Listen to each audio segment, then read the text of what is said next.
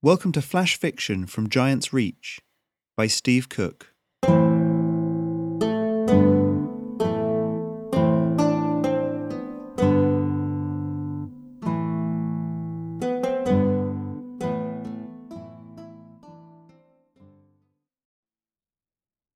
everyone, I am off LARPing again this weekend at Empire LARP, and uh, so I've pulled up an old flash fiction that hasn't been uh, podcasted before.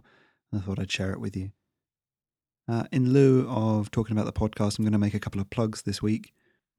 I'm currently playing in a Dungeons and Dragons game that streams on a Monday night um, that is DM'd by uh, my good friend Oz Mills. Uh, you can find us at twitch.tv forward slash Oz Mills and that starts at around about nine o'clock GMT on a Monday night. I'm very lucky to be playing alongside um, people from Adventurers Wanted as well. Um, they run uh, live D and D games uh, on a regular basis, and you can find their stuff at adventurerswanted.co.uk. Enjoy the podcast.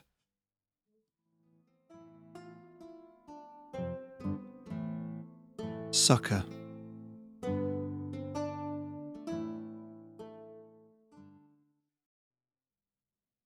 Aberline raised his hands to the east window, the yellow painted rock in his hand glinting slightly in the sun's radiance. The sleeves of his priest's vestments hung loosely around his arms. Together, we praise the Chimera who so blessed us, who protected us even as the bile of Seafen fell upon the earth, who gave us all good things. We worship not false idols, but the true creator spirit of the Chimera. He lowered the yellow rock, reverently placing it in one pan of the set of ornate brass measuring scales in front of him. The scales tipped slowly downwards under its weight. The rock wasn't really yellow dust, of course. The real thing was far too expensive and dangerous to be handled in every church, but the gathered folk sat on the pews in front of him needed something to focus their worship. Abeline gently picked up the only other thing on the altar a large white feather. He lifted it to the sunlight again and took a deep breath. Let's hope this works as well now as it did in practices, he thought. A human soul, he said, voice booming around the stone walls. We are as nothing alone. Together, our goals and ambitions, our dreams, might take flight might soar through the air. But it is only through worship that we can hope to ascend.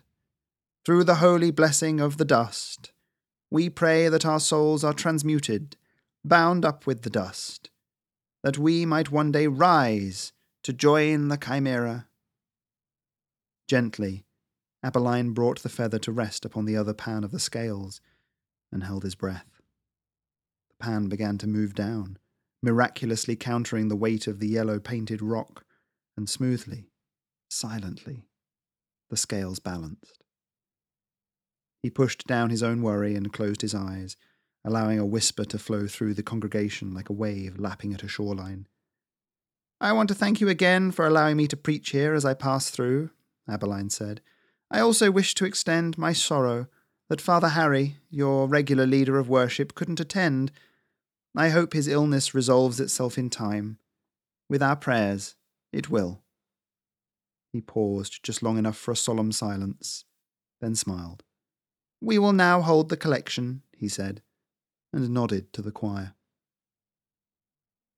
Later, when the church was empty, Abeline sat in the small vestry counting the money. It took some time. The spectacle had, as planned, caused more than a few to dig deeper into their pockets.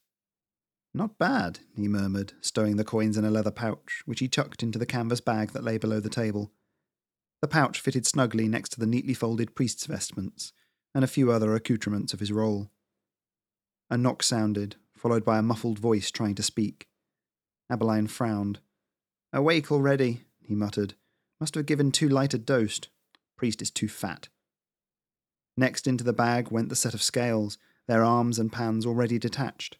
The complicated brass gearing system that allowed them to balance took up most of the flared base, and he gently nestled it in among the vestments. Simple magic, for simple folk, Abeline thought, smiling to himself. The knocking sound came again, this time more insistent. Undoubtedly, within a few hours, someone from the village would hear, would come to investigate. Abeline buttoned the bag and picked it up. Whistling a jaunty tune to drown out the sound of Father Harry trying to break out of the cupboard, Abeline left through the church's back door, headed for the next naive village. You've been listening to flash fiction written for my Patreon, Giant's Reach. If you'd like to become a supporter, go to patreon.com forward slash Giant's Reach, where you can find more fiction just like this